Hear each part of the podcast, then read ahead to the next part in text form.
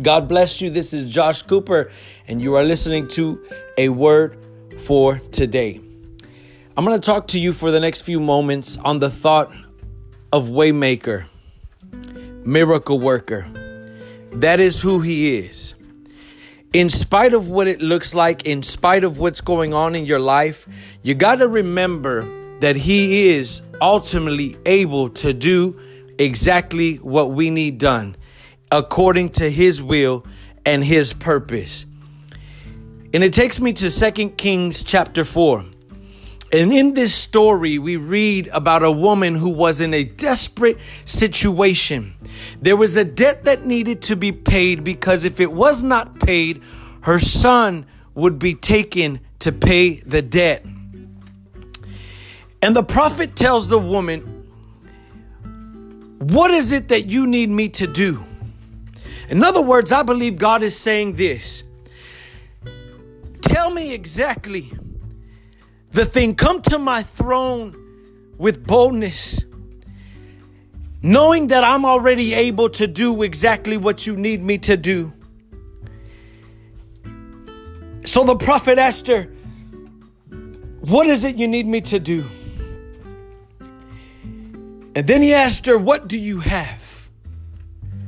Because I'm a firm believer that God has given us everything we need to accomplish what it is that we are supposed to do in this earth. It is for us to go get it.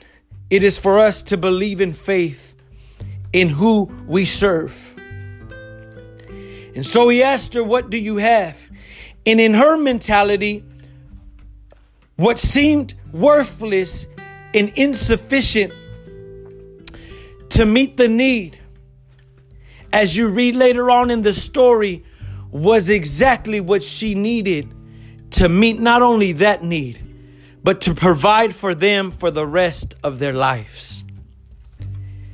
You see, she was faced with opposition, and all along, she already had what she needed.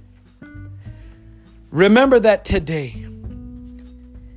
And whatever it is that you need God to do, go in faith and understand that He already made the way. Don't let the devil take you off your course, sidetrack you, because I'm telling you this as believers, we need to stand on this word that we read.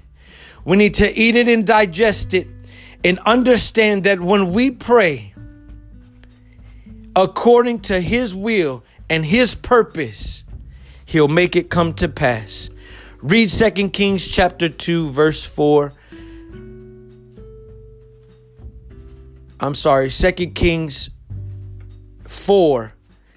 It's a powerful story. It will change your life. God bless you. I'm Josh Cooper. And remember, Jesus is on our side. Bye bye.